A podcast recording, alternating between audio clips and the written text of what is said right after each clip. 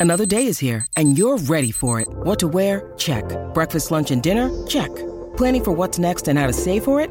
That's where Bank of America can help.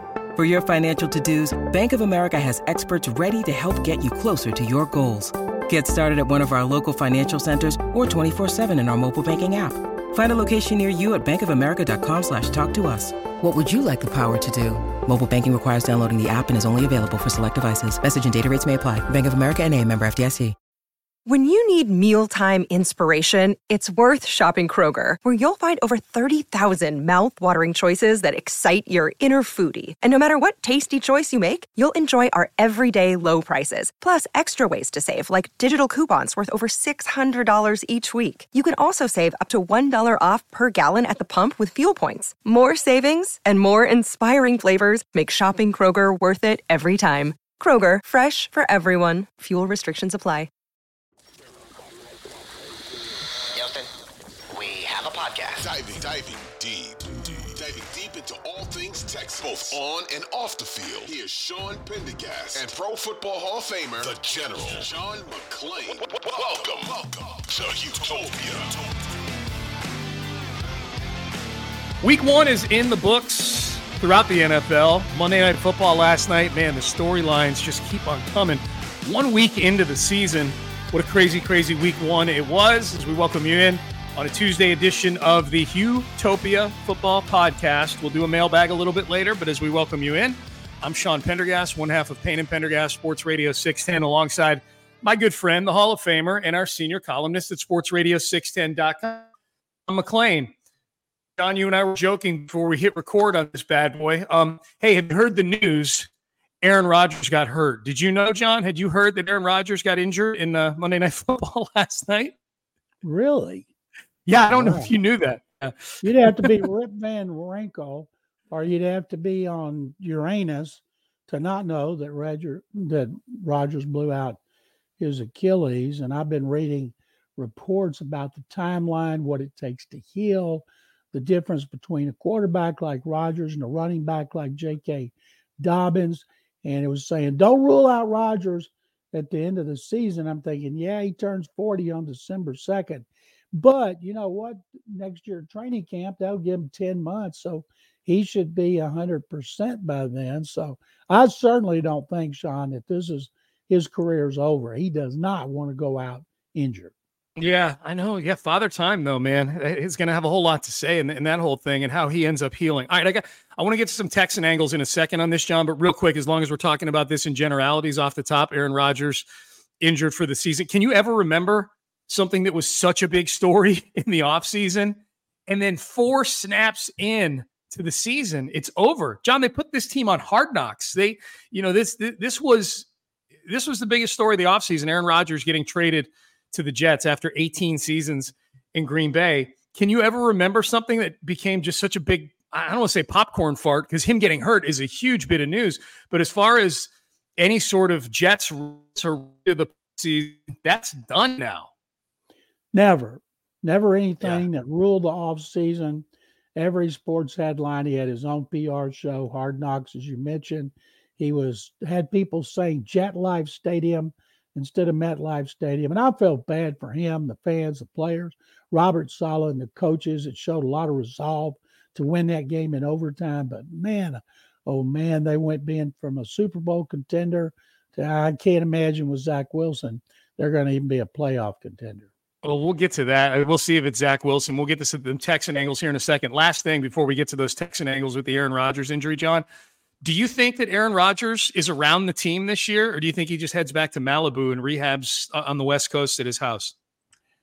I'm guessing, considering the time he put in in New York and New Jersey in the off season, to be just one of the Jets boys, mm-hmm. that he will, if he gets the surgery in California, then he'll rehab in California. But I don't think we the last we've seen him at Jet Life Stadium because he's become too much a fabric of that organization. But you know how some guys do it. Justin Verlander didn't see him for two years when he was rehabbing from Tommy John, and and he'll get the utmost care. I hope that he comes back and he I hope he gets the surgery in New York Yeah. or New Jersey and spends a lot of time with the team the way he did in the off season. All right, so the Texan angles with this, John. One is just sort of a factoid here, but um, I guess Duane Brown will be the answer to a trivia question he doesn't want to be the answer to, which is who is the guy that uh, was it Leonard Floyd who got the sack last night for uh, for Buffalo? Uh, Yeah, yeah. he he uh, who did he beat on that play to end Aaron Rodgers' 2023 season?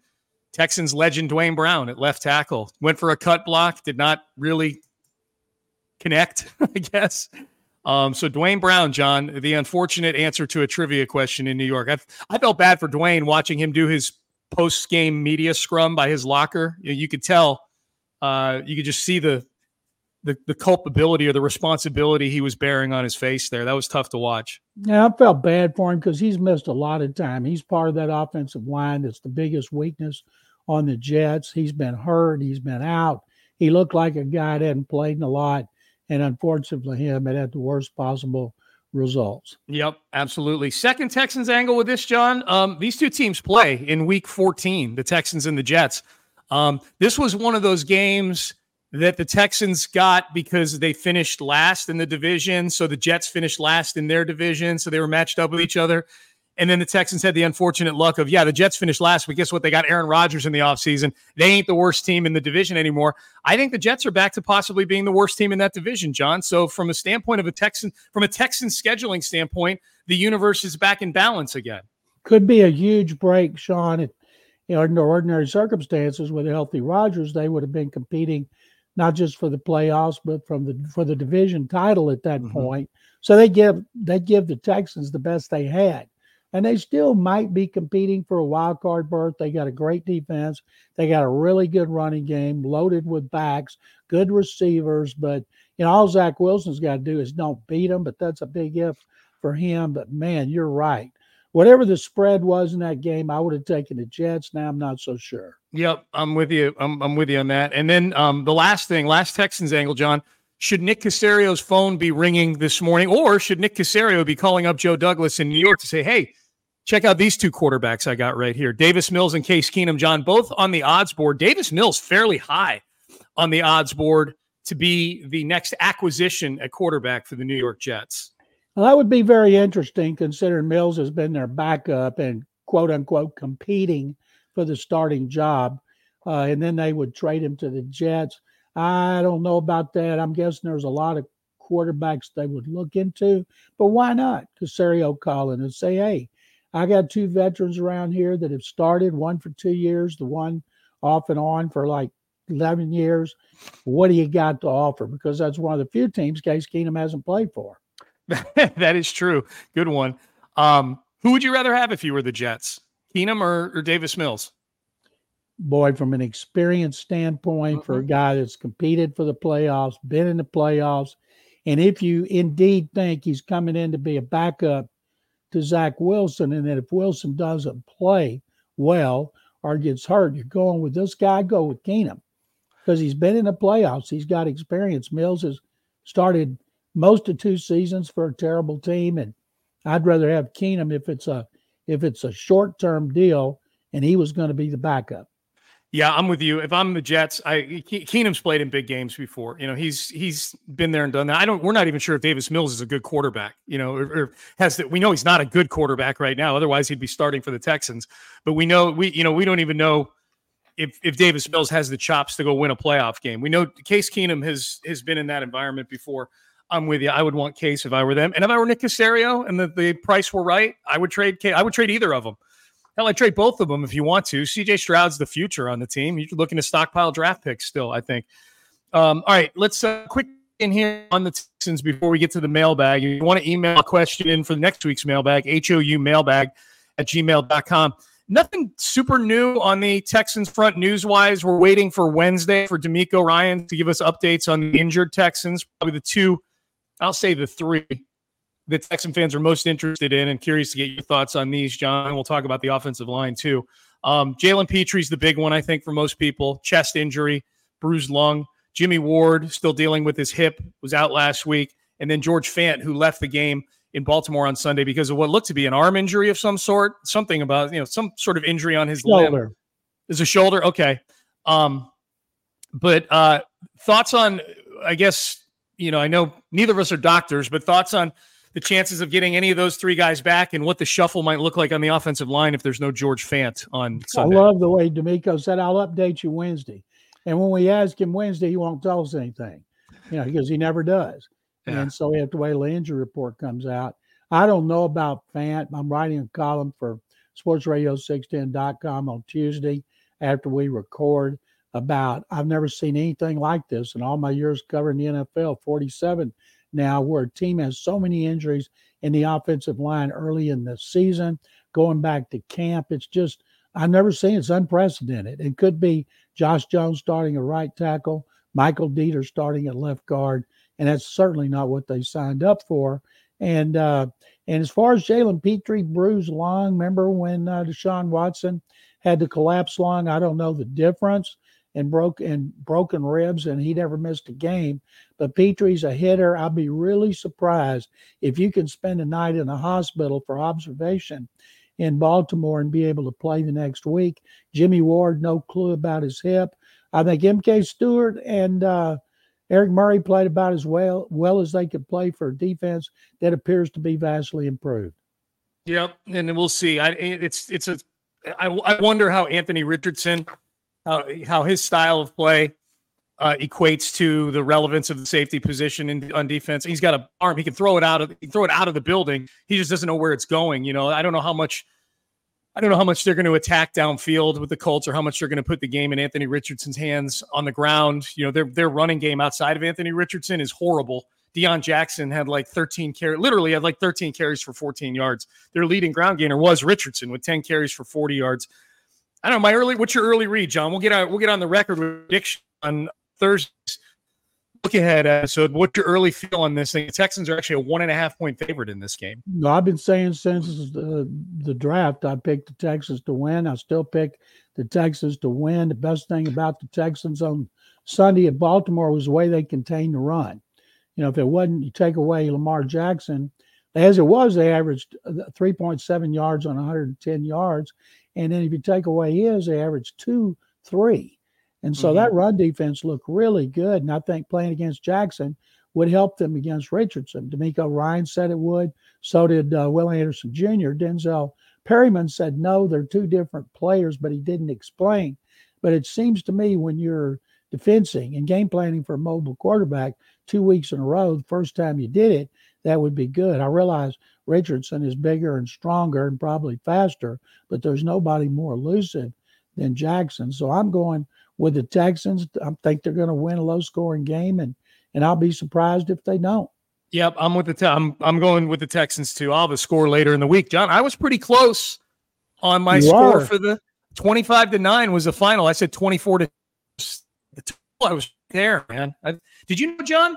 There's never been before Sunday. There's never been an NFL game with a final score of 25 to nine. It was a scorigami.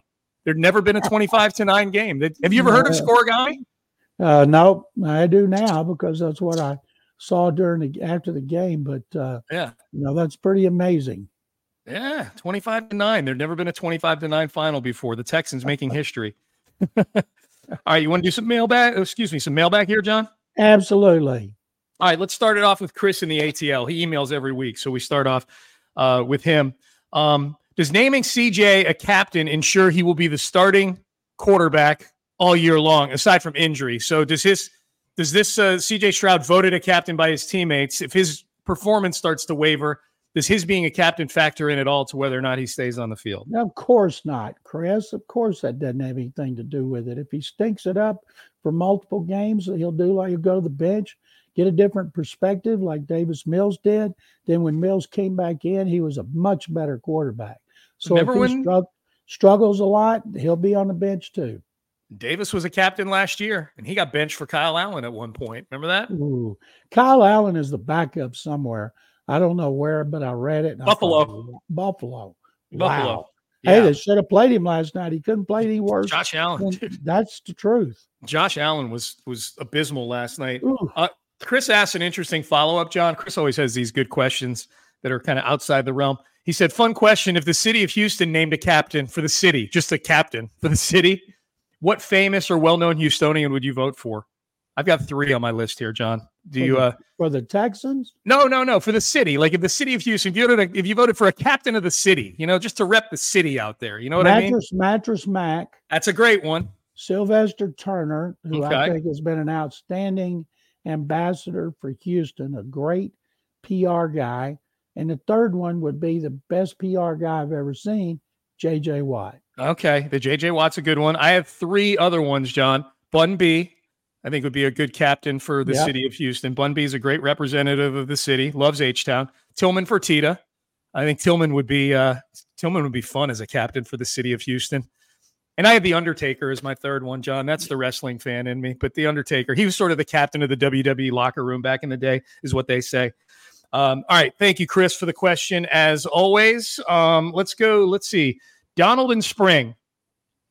See, things seem to change in the second half of that game against the Ravens with no Jalen Pitre out there. Where does he stack up on the list of most valuable Texans for you, John McClain? That's Donald and Spring asking that question. Where's Pitre in your pecking order of valuable Texans? Right now, you can quarterback's the most valuable because he is on every team. I think defensively, Will Anderson Jr. is the most important because he has a chance to be the first double digit sack guy since JJ had 16 in 2018. And Dameon Pierce needs to get the ball more. He would be third. But I would put Pitre, who he, he's a captain like Jimmy Ward, but he can play up, he can play back, he plays the run, he plays the pass. So I'd I'd put him fourth. Now Laremy Tunsil I'd put in the top five, and then I'd put Pitre probably five or six. I put Pitre ahead of Pierce. Uh, Pierce looks like he dropped a little too much weight, John. He looks a little too sleek for me. I need him to get back to last year where he was cracking skulls all the time. He did, didn't he drop some weight because he's going to be catching more balls out of the backfield this year, right? Is that what we were hearing in the in Yeah, training camp? I think it's ridiculous throwing the ball. He gets enough punishment as it is. That's why they got Devin Singletary. But I think a lot of it had to do with the blocking. But he had what, two, three, 15, five yard runs. They didn't get him the ball more. All right, let's see here. Next. Oh, by the way, Will Anderson. Did you hey, did you rewatch the game, John? Have you watched it a second or Oh, third yeah. time yet? Sure. Um, I think against almost any other quarterback, Will Anderson has three sacks in that game. He he was on rewatch. He was uh he was all over the place in that game on Sunday. very disruptive. A lot of attention had to go to him. You know, the first time he hit Jackson, it was an interception by Steven Nelson, made a great diving play. Then he sacked him later. And I thought John Greenard did well. Yeah, John had two sack, one sack, two tackles for loss.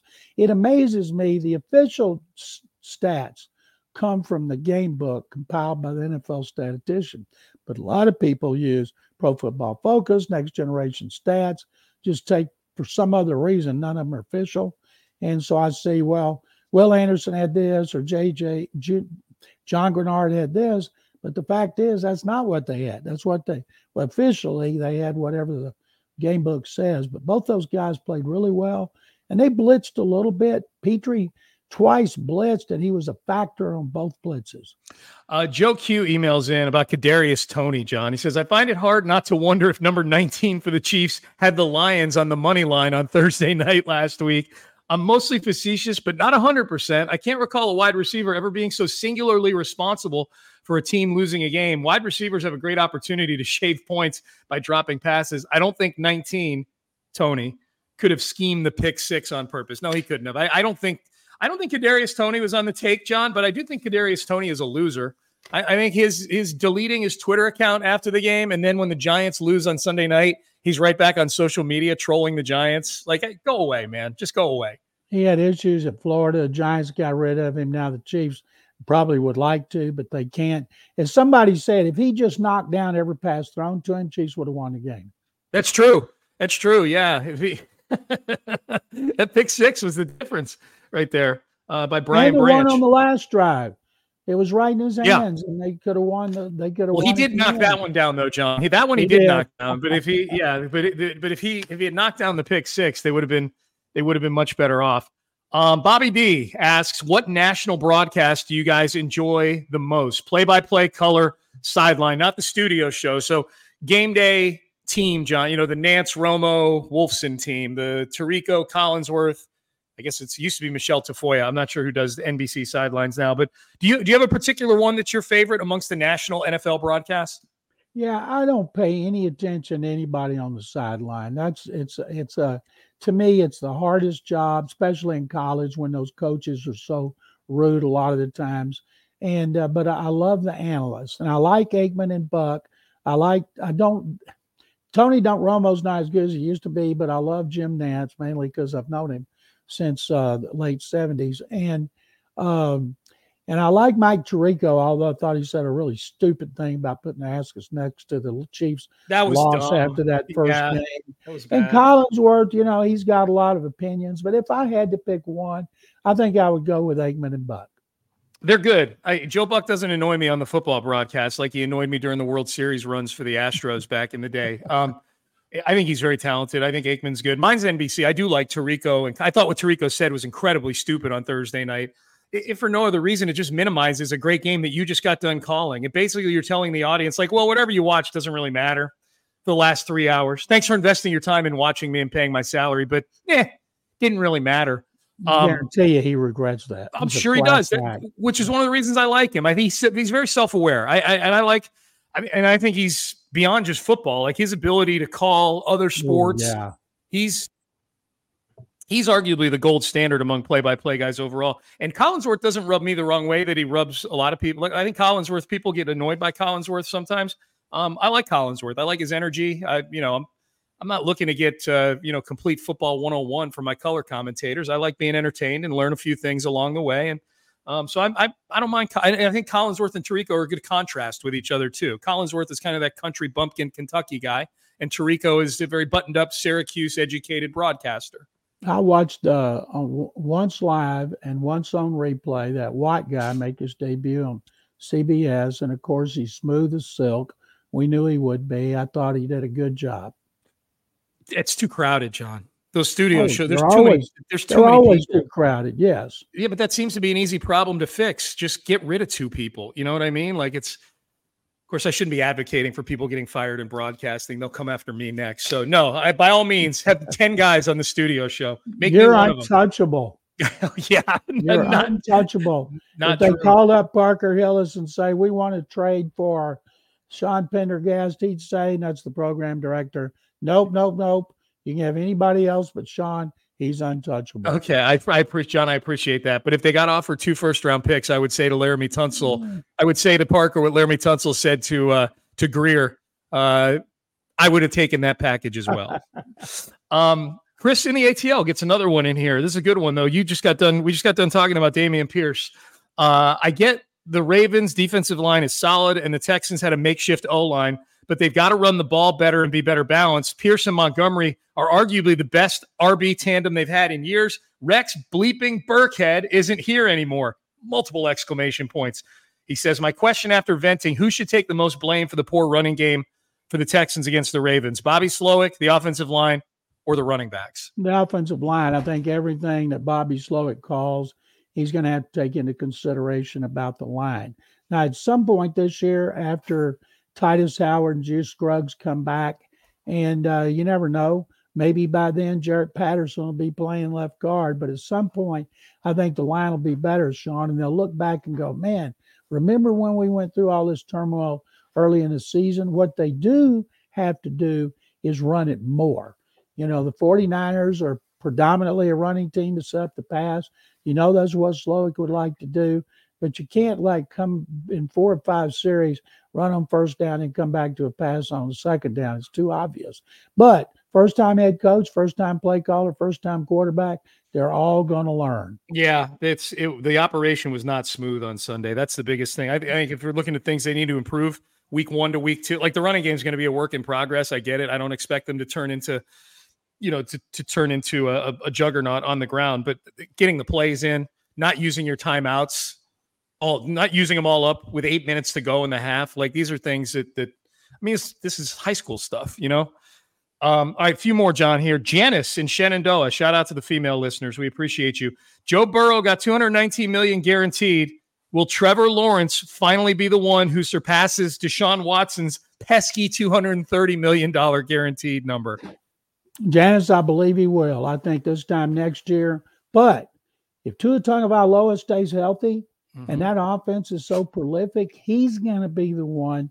One of those guys, both of them will get new deals, and both of them may surpass Deshaun Watson, who may say, hey, I want to renegotiate. Oh, please, John. He's got to play more than one good game before he renegotiates his deal. Well, he didn't even play a good game against Cincinnati. That's what I'm saying. Seth and I went through his game log with Cleveland on the show today. He's played seven games with the Browns. He's had one game where his passer rating's been over 100. He's had two games where he's thrown for more than 200 yards. Wow. More than 200. Not more. Well, the weather gets bad and the wind starts. Yeah. Yeah. Yeah. Uh, all right. Couple more here. Um, Jonathan on the west side. Tee Higgins in a Texans uniform next year. What say you? I say no. They're not going to go spend a fortune on a wide receiver. Why? They They're need one. They need a playmaker. Tee Higgins. They're going to Tee Higgins is good when he's in a subordinate role. They need to draft and develop their own guys. How do we know, John? How do we know he's uh he, he, has he ever been given the opportunity to spread his wings and be the number one guy? Nope. And you're saying that that hasn't happened because he can't do it, is what I'm well, hearing. Well, it hasn't happened because he wants a lot of money. Yeah. Instead of giving him a lot of money, not knowing. Now, if they've watched him, if they watch him and they say, this is the guy that can be our go to guy, big play guy for five years, then they should do it. But uh, boy, you got to know that beyond a shadow of a doubt. Yeah, because that that market is expensive. That's not the running back market. the wide receiver. Good, another uh, every year is a good receiver draft. Yeah. But so many of them come out. And you don't have to get them in the first round. But uh, although Nico Collins looked good, six catches, 80 yards. Did. Robert Woods was a first down machine. They still need a guy that, that is a big play guy who can stretch the defense. Maybe that'll be Tank Dell, but not many 5'8, 165 pound guys are that. But uh, I certainly wouldn't give up big bucks unless I was sure, especially now, like say before the trade deadline because we know they're not going anywhere.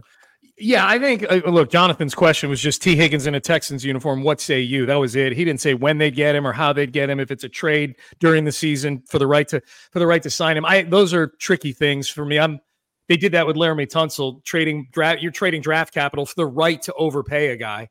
That's a double whammy right there. So I definitely don't want them to do that. Like Tee Higgins is not the difference between them uh, making a playoff run this year and not making a playoff run, he would become their best receiver, I think, immediately, just from a purely from a talent standpoint. Sure. If, if he were to come here, they're going to have a ton of money next season, though, John. I mean, they're going to spend it somewhere. I, and I think wide receiver, I think, would you agree? I mean, that's probably one of the biggest positions of need on this team, especially if John Metchie, you know, we can't plan the future as if John Metchie is part of that right now, in my mind, at least.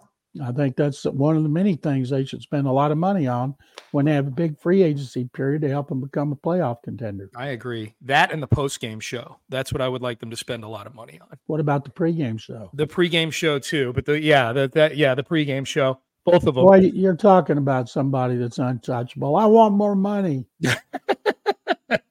You're like Tee Higgins. I am. I am. They're going to pay the man. Pay him right That's now. Right. That's right. They're going to they're going to trade me to Jacksonville. Hey, whatever you're getting for those long pre and post game, and how late you got to stay up doing our podcast, and then get up at 4:30 next morning.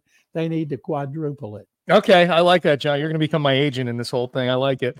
Uh, all right, last one. Um, Astros rotation. This one is for this one's from Michael.